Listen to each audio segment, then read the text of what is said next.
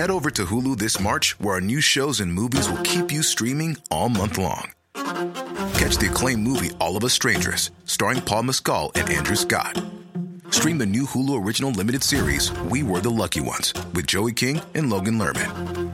And don't forget about Grey's Anatomy. Every Grey's episode ever is now streaming on Hulu. So, what are you waiting for? Go stream something new on Hulu. Family's the most important thing. Don't do what I did. I put work in front of family. I thought it was more important to be somebody out there than the damn failure I was in my own home.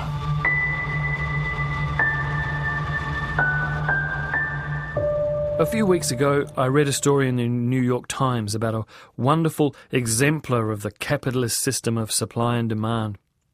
In the United States, as in other countries, there's a dire shortage of long-distance truck drivers. The work is poorly paid, the hours are long, and there are long periods of time where you are away from home. But at the same time, a great many retired middle-class Americans, posties, nurses, etc., don't have enough retirement income to live on.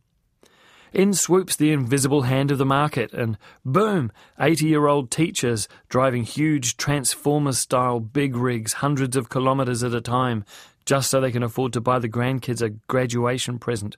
And, I don't know, eat, I guess. I thought about these heroes of the new economy while I was watching Clint Eastwood's new film The Mule the other day. In it, the 88-year-old Mr. Eastwood plays 90-year-old Earl Stone, a prize-winning grower of daylilies, or a grower of prize-winning daylilies if you prefer. His business falls on hard times because of that bloody internet, and he finds himself foreclosed upon. This being a post-retirement age Eastwood film, chickens start coming home to roost. Not in the usual way, where a retired gunfighter has to buckle up his gunbelt one more time, or a Korean War veteran has to sneer the street gang from next door off his porch.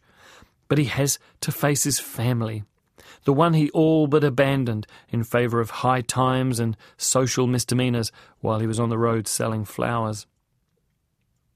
Kicked out of his granddaughter's pre-wedding brunch and with nowhere to go, he is approached by a young Latino friend of one of the bridesmaids. He's offered a job, a driving job, with his clean record and unthreatening all-American senior citizen credentials. He would be able to drive the cartel's illicit white powder all over the country undetected.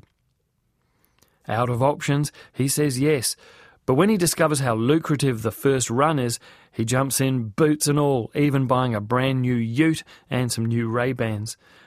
And splashing out on some female company. Eastwood hasn't been this successful with the ladies since the Bridges of Madison County. It's all going great. He's popular with the head of the cartel, played by Andy Garcia, and he can splash the cash to win back the love of his granddaughter and repair the Veterans Social Club. But the feds are closing in. Bradley Cooper is the DEA agent, paying back the favour of being given the Academy Award-nominated role in American Sniper by Mr. Eastwood by adding some star power to this picture, even though he sleepwalks through most of it.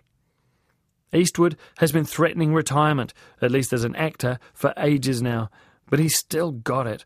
He turns on the charm in awkward ways that betray the character's failures as a husband and father, and then continues to convince when it all starts to fall apart. How did you come into all that money? Well, I'm not going to lie to you. I'm a high-end gigolo. Come on. I'm a drug mule for the cartel, and I've got 305 kilos of cocaine sitting in the back of my truck. Where he lets himself down, though, is as director.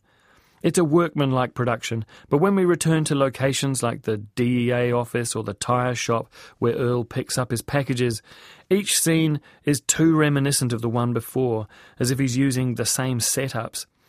We know that Eastwood as a director is as efficient as Woody Allen. Good prep, few takes, on the golf course by 3 p.m. And that's how you get to keep making a film every year for nearly 50 years. But it feels as if he's put more work into his own performance than into the rest of the film. Maybe that's the compromise you make when you're 88.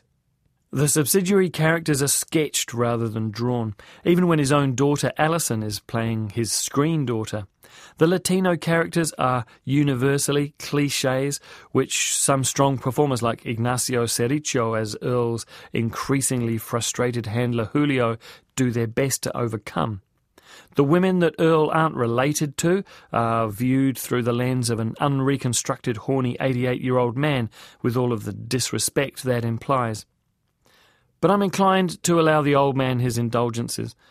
The strengths of The Mule just about outweigh the weaknesses, and there's a lot more going on in Eastwood's portrayal of Earl than meets the eye. It's easy, if you're not paying attention, to write Clint Eastwood off as a right-wing cowboy workaholic, but that sells short one of the most interesting of American filmmakers. When he started his own production company back in 1967, he called it Malpaso. I thought that was a wry statement about the wisdom of going it alone, or the impossibility of making a perfect choice. It translates as bad move or bad step.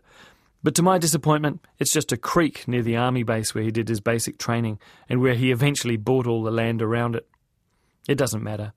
Malpaso makes me smile when I see it on the credits of a film. I always feel like Eastwood's rolling the dice, as artists always do. Need help, sir? Oh, officer, hi. You need help? No, I'm fine, thank you. What do you got there? Pecans.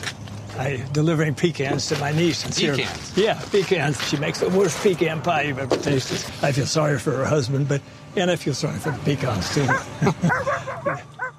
The Mule is rated M for offensive language and nudity. Only half of it is Clint's, and I expect younger audiences might get a bit frustrated by the grandpa knows best tone that runs through the whole thing. Head over to Hulu this March, where our new shows and movies will keep you streaming all month long. Catch the acclaimed movie All of Us Strangers, starring Paul Mescal and Andrew Scott. Stream the new Hulu original limited series, We Were the Lucky Ones, with Joey King and Logan Lerman. And don't forget about Grey's Anatomy. Every Grey's episode ever is now streaming on Hulu.